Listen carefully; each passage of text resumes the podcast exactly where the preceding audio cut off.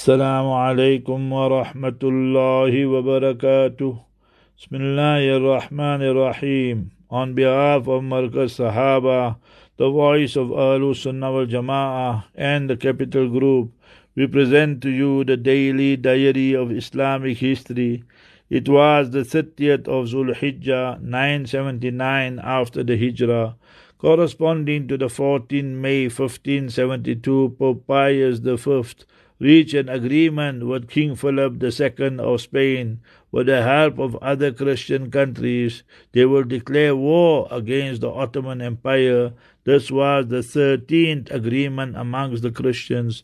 Therefore, Quran Sharif tells us, Surah 5, verse 51, يا أيها الذين آمنوا لا تتخذوا اليهود والنصارى أولياء Never take the Jews and Christians to be your friends and protectors. بعضهم أولياء بعض. They are the friends and protectors of one another.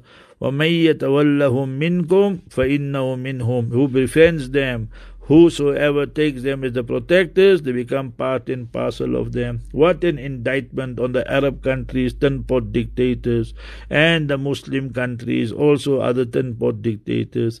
Allah Jalla wala protect us all. Ameen. Assalamu alaikum wa rahmatullah.